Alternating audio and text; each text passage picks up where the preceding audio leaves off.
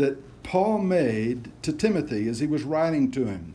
Paul, the, the mentor, the, the uh, missionary, the longtime servant of the Lord Jesus Christ, writing a letter to the young pastor at Ephesus, Timothy, and he talks to him about being a pastor, he talks to him about being a Christian, he talks to him about growing in his spiritual life. And that ought to be, and I think with most of us, it is a goal that we have. We want, we want to be more like what Jesus wants us to be, what God has called us to be. But when we start looking at these things that Paul said to Timothy, you realize that it, it, they're not simple. You know, these are not things that are just easy to do. They, they require a little bit of discipline, they require a little bit of effort. Paul actually calls it discipline. Uh, the old church fathers called them spiritual disciplines that we have in order to, to try to be what God has called us to be, or, or, or He needs us to be in His world, working with folks and working with the lost, working with Christian brothers and sisters. And uh, we looked at we, we started by talking about motives. Paul talked to Timothy, he says, keep your motives pure. You know, be sure you're working for the right thing. And then he says, keep growing in Christ. And he says, make prayer an integral part of your life, a way of life for you. Stay focused on things that matter. You know, don't get off track. Stay focused on the on the important things. Walk in the Spirit's power. Measure success by God's standards. We're successful if we if we measure by God's standards and not by the world's standards. Then we talked about friendships. Guard your closest relationships. Stay stay close with those who are, are near and dear to you. And then uh, two weeks ago, we talked about purity. Keep yourself pure. Keep yourself pure in the gospel. Keep yourself pure, morally pure in, in your life and in your lifestyle. And then last week we talked about the Word of God. Timothy, master the Word of God. Know what God's Word says. Know how to use God's Word in a way that is meaningful to, to those who, who are around. And, and because they're not easy, sometimes we're tempted to just quit to, to just go ahead and live out the rest of our life without even trying.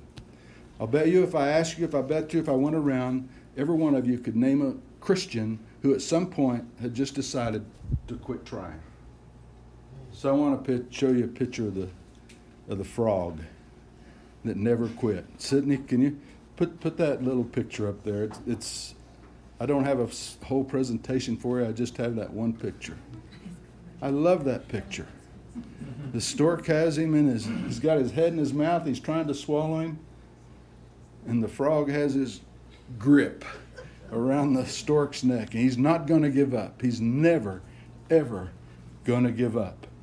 Uh, I had a poster of that that I had in the wall in my office for, for 25 years. It was one that uh, every time church folks got to get started getting under my skin, I'd look at that picture and say, Never give up. Pastor, never, never, ever give up. Never quit. And that's the last suggestion that Paul gives to Timothy that I want to look. You can you can get rid of that now, Sydney. I don't want people looking at the frog the rest of the day. Um, if you if you go online and just type in stork never give up. You get all kinds of different pictures of those, including some uh, live pictures, some real pictures of a stork trying to swallow a frog, and the frog won't give up. Uh, one of them, the frog has his his front feet on the top bill, no, on the bottom bill of the stork, his bottom feet on the top bill of the stork, and he's pushing like this, and the stork's trying to swallow him. Uh, I guess those frogs are pretty tough folks, you know, they, they don't want to give up. So maybe I should preach be a frog for Jesus, you know. Don't give up. Keep at it, keep doing what you can. I read a story uh, a couple of years ago uh, about the uh, catcher for the uh, Boston Red Sox. Now, I hate to bring the Red Sox up in a holy setting, but uh, let me just, just say this, this about this. The, the Red Sox were playing the Rangers, and uh, it was back in the early 2000s. And the Red Sox were ahead of the Rangers 4 to 2. They had runners on first and second with nobody out. And Scott Hatteberg, the catcher for the Red Sox, came to bat. He hit the ball. He hit a sharp line drive, but it went right to the Ranger shortstop, who at that time happened to be Alex Rodriguez. Rodriguez caught the line drive, flipped the ball immediately to the second baseman because the guy had come off of second base and he stepped on the base and got the guy who was on second base, and the guy coming from first base was still running. He just reached down and tagged him. And so it was a triple play. The very absolutely worst play you can have as a batter is to hit into a triple play. And so that's what Hatteberg did. fired up the Rangers and in the next inning, they took the lead and, uh, and they were ahead. In the sixth inning, Boston loaded the bases. And Hatteberg came to bat again with the bases loaded.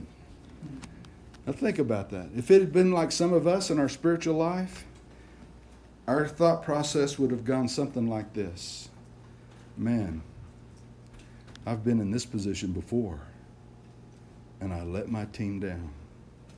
I embarrassed myself. Maybe I better talk to the coach and come out for a pinch hitter. Maybe I ought to let somebody else do this. Maybe anybody who could do better than me, I ought to let them do this. If there's no one else to do that, coach, I'll go ahead and try. And he did. He stepped up to the plate and he hit the fourth pitch over the fence for a grand slam home run in Major League Baseball, he is the only player in Major League history to both hit into a double play, I mean, a triple play, the worst play you can have, and then the next time up, hit a home, a grand slam home run, which is the best at bat a batter can have. You know what? What a difference it makes. It. Paul was saying that to Timothy. Timothy, don't quit. Don't give up. Just because you messed up, it's not the time to quit. Keep it up. Never give up. Keep going. He says it kind of like this in chapter 4 and verse 7 of 2 Timothy. He says, Timothy, I have fought the good fight. I have finished the race. I have kept the faith. And he gives him a picture of a soldier. He says, Endure hardship with us like a good soldier of Christ Jesus. So things weren't easy, but he says to Timothy, keep enduring it, keep up, keep enduring it with us like a good soldier of Jesus Christ. In uh, 2 Timothy 4 5, he says, Keep your head in all situations, endure hardship, do the work of an evangelist, discharge your duties of ministry. And then he talks about some of the difficult circumstances. You know, just because a person is a good Christian, just because a person is a successful Christian, just because a person is uh, a, a honorable, gospel living Christian, doesn't mean everything's going to be easy. Amen. And so when things are hard, we try not to quit. We must not quit. We should never give up. In 2 Timothy chapter 4 and verse 6, Paul says this. For I, he's talking about himself, Paul, he says, I am already being poured out like a drink offering, and the time has come for my departure. Now, this is a, an explicit picture of how Paul is thinking. My life, Paul says, has reached the point where it must be sacrificed where it has to be poured out like a drink offering. And, and the word here means to pour it out on the ground. My life should could be poured out on the ground at this point. The, the Roman meal, a formal Roman meal, ended with kind of a sacrifice when the host took a cup of wine and he poured it out in honor of the gods, whichever gods ruled in that house. And they poured that cup of wine out. And, and that's the word that Paul uses here. It's as if he is saying, okay, the day is ended. It's time to rise up and go. I am pouring my life out as a drink offering to the Lord, as a sacrifice to God. And when Paul was writing this, you, you get the idea. He's not thinking of himself as being executed. But you know, that's what's about to happen. Paul is about to be executed by, by the Romans. But he doesn't look at his think of himself as going to be executed. His thought was, I am offering my life to God. I'm giving my life as a sacrifice. Paul says, My life is not being taken from me, I'm laying it down, I'm giving it up. Ever since his conversion on the road to Damascus, Paul had offered everything to God.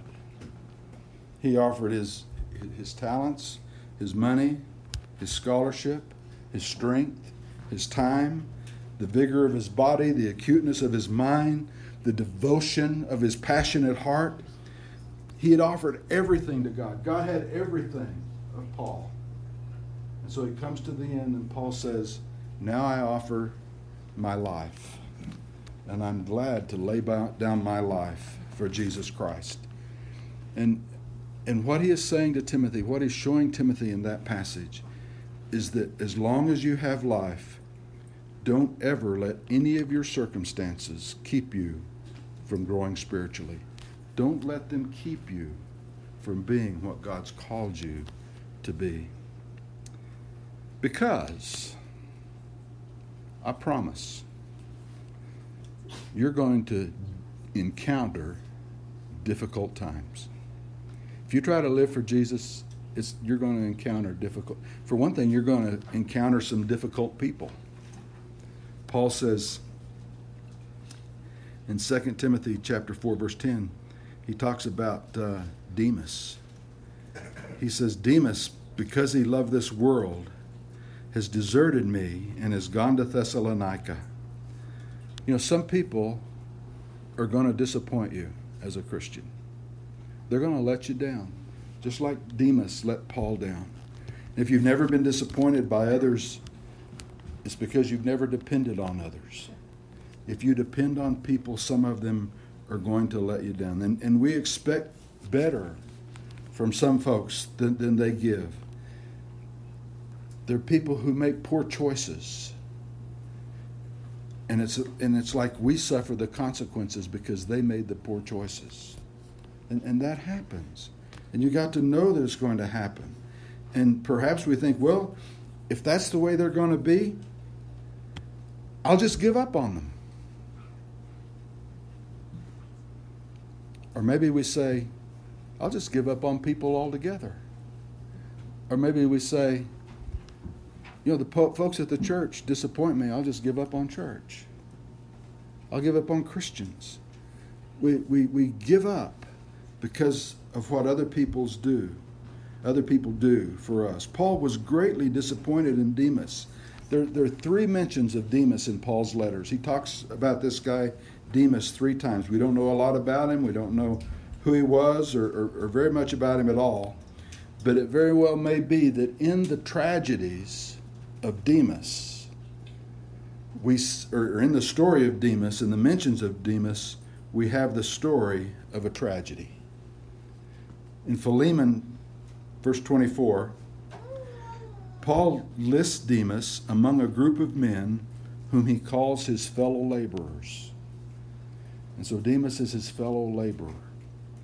In Colossians chapter 4, he mentions Demas a second time, and this time he just mentions his name. He doesn't say anything positive or negative or all, he just he just mentions his name. And then here in this passage in 2 Timothy, it is Demas who has forsaken Paul because he loves the present world.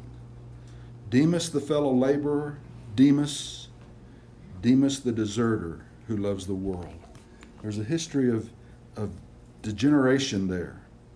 Bit by bit, the fellow laborer has become the deserter, and the title of honor has become the name of shame.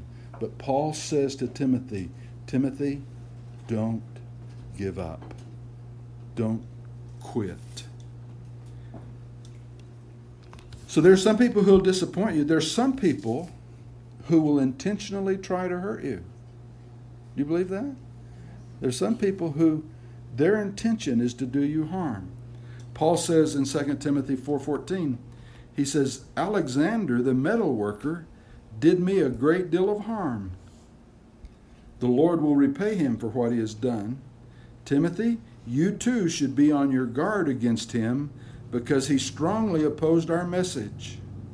And at my first defense, no one came to my support, but everyone deserted me. May it not be held against them." Now we don't know what Alexander did the, the context here is that Alexander is a, is a person who is in Ephesus, who is one of the members of the, the uh, community there where uh, Timothy is the pastor in Ephesus. And when, from looking at it and kind of reading between the lines, you can uh, kind of deduce what Paul was talking about. The word that Paul uses for he did me a great deal of harm means the, the literal meaning of the word is that he put me on display. He put me on display, and it was used uh, for someone who informed on somebody, who uh, told stories about somebody. Uh, informers were one of the great curses in Rome at this time because people sought to curry favor for themselves and receive rewards by giving false information about others. I read a story about uh, a man in Oklahoma who was convicted of, of murder and sentenced to die in the electric chair. And the person who gave the testimony against him, that gave him the electric chair, had been given a reward by the police for their testimony. In other words, it was a person who was in jail, and they gave the testimony that they heard this guy say in jail that he had committed the murder, and as a result, that person had the charges against them dropped. That's the word that's used here. It, it, it, Alexander, in some way or another, trying to curry uh, favor with the magistrates for himself, turned against Paul and sought to ruin him in the most dishonorable way. And I'll promise you that if you try to serve the Lord Jesus Christ, you are going to feel like there are people who are intentionally trying to harm you. They want to do you bad. And Alexander was that kind of a person for Paul. And he's warning Timothy, he's still there. So you be careful, he might try to harm you too. So, Timothy, be careful, but don't quit. Don't give up.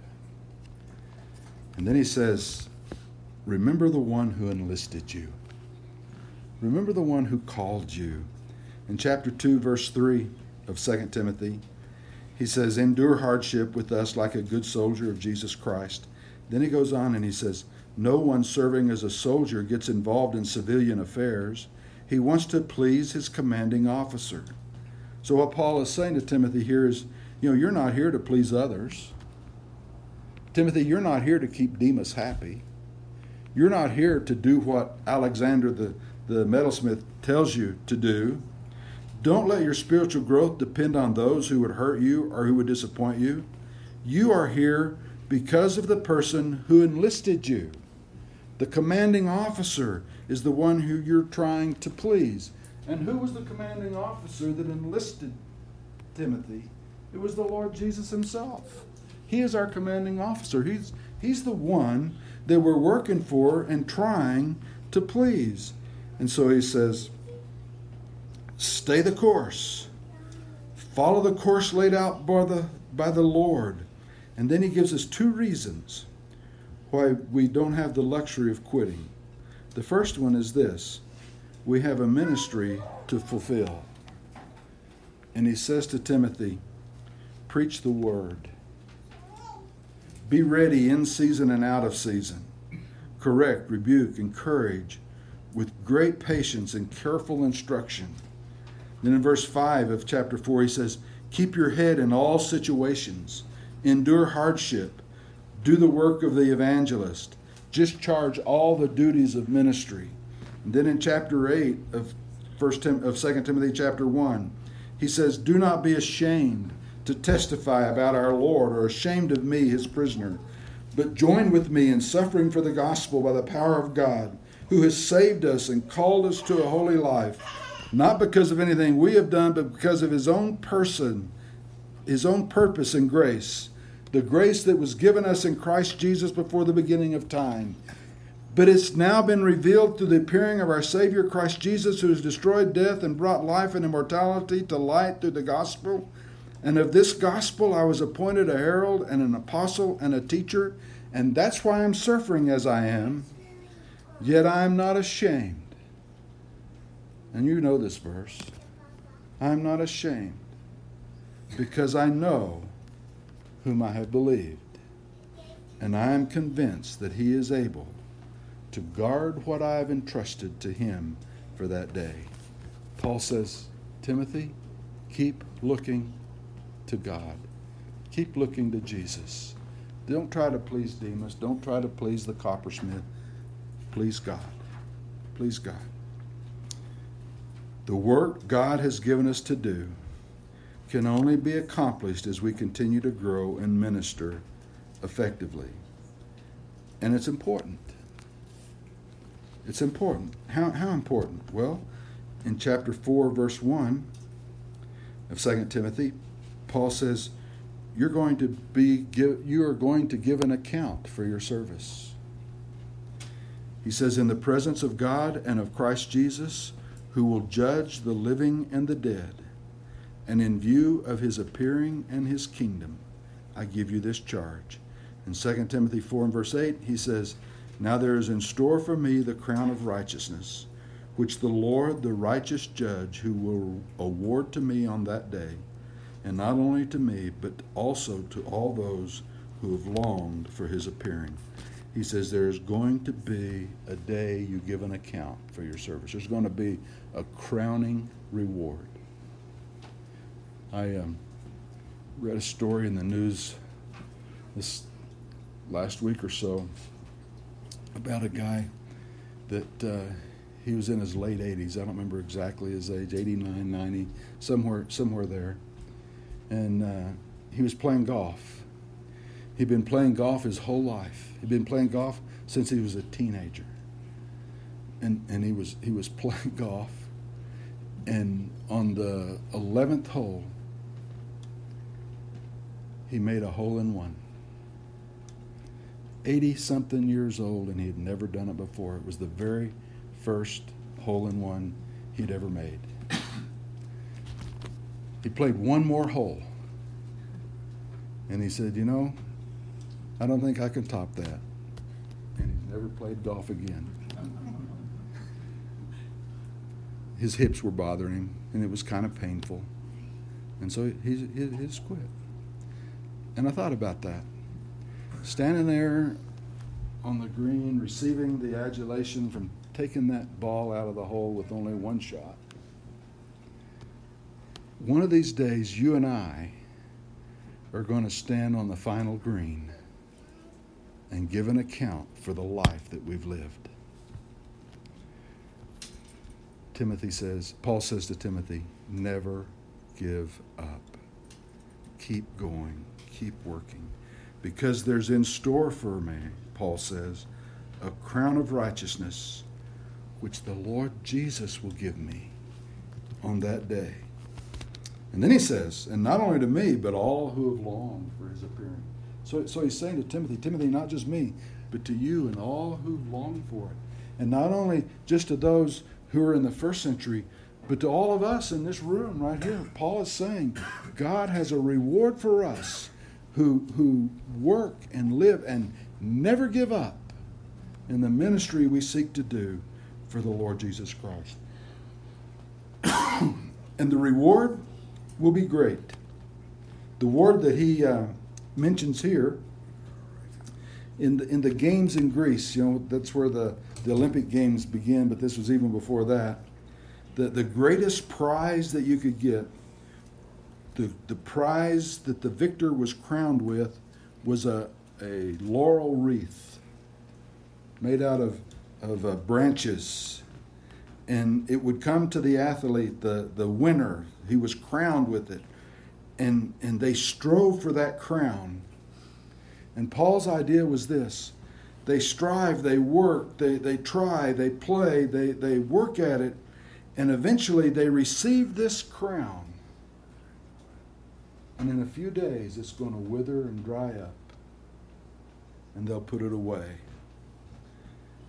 But on that day, I'm going to receive a crown of righteousness from the Lord Jesus Christ Himself. And what Paul is saying is that in that moment, the verdict of men does not amount to anything. It's the verdict of God that I'm working for. And Paul knew. I, think Paul knew that in a very short time he was going to stand before the Roman judgment seat. In a very short time he was going to stand there. And, and he knew that his trial could only have one end. The emperor, we, we think the emperor at that time was Nero. And Paul knew what Nero thought of Christians. Paul knew what Nero's verdict would be, but he also knew what God's verdict would be. The man whose life is dedicated to Jesus Christ is indifferent to the verdict of men. I don't care what Nero says to me, as long as I hear the Master say, Well done, thou good and faithful servant. And then I kind of jumped ahead, but then, then Paul still sounds another note that this crown awaits not only him, but it awaits all of those with the expectation of the coming of the King. It's like Paul was saying to young Timothy Timothy, my end is near. I know that I'm going to my reward. If you follow my steps, you will find the same confidence and the same joy when the end comes to you. And the joy that Paul experienced, and, and, and the peace and the serenity with which Paul faced the end, is open to every person who fights the fight, who finishes the race, who keeps the faith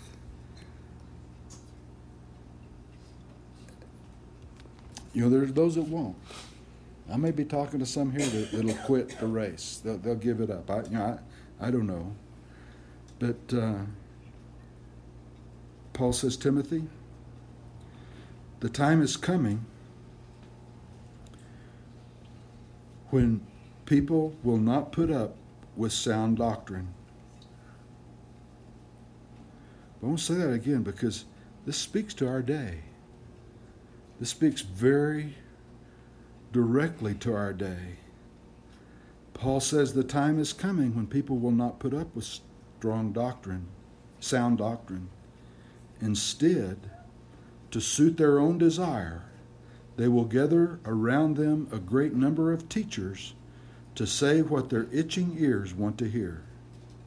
They will turn their ears away from the truth and turn aside to myths. But Timothy, you keep your head in all situations, endure hardship, do the work of an evangelist, discharge all the duties of your ministry.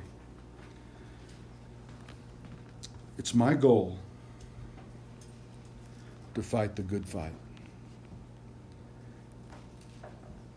It's my goal to never quit believing God's word, even if every other pastor in the country turns his back on God's word. It's my goal, as long as I'm preaching to you every week, that you hear the message of God's Word. Amen. Even if people don't want to hear it anymore. And a lot of folks don't want to hear it anymore. We want to fight the good fight. We want to stay the course. Never let the ministry be other than the ministry of the gospel of the Lord Jesus Christ. That's what we're here for. That's what we're here for. Timothy, church, never, ever give up.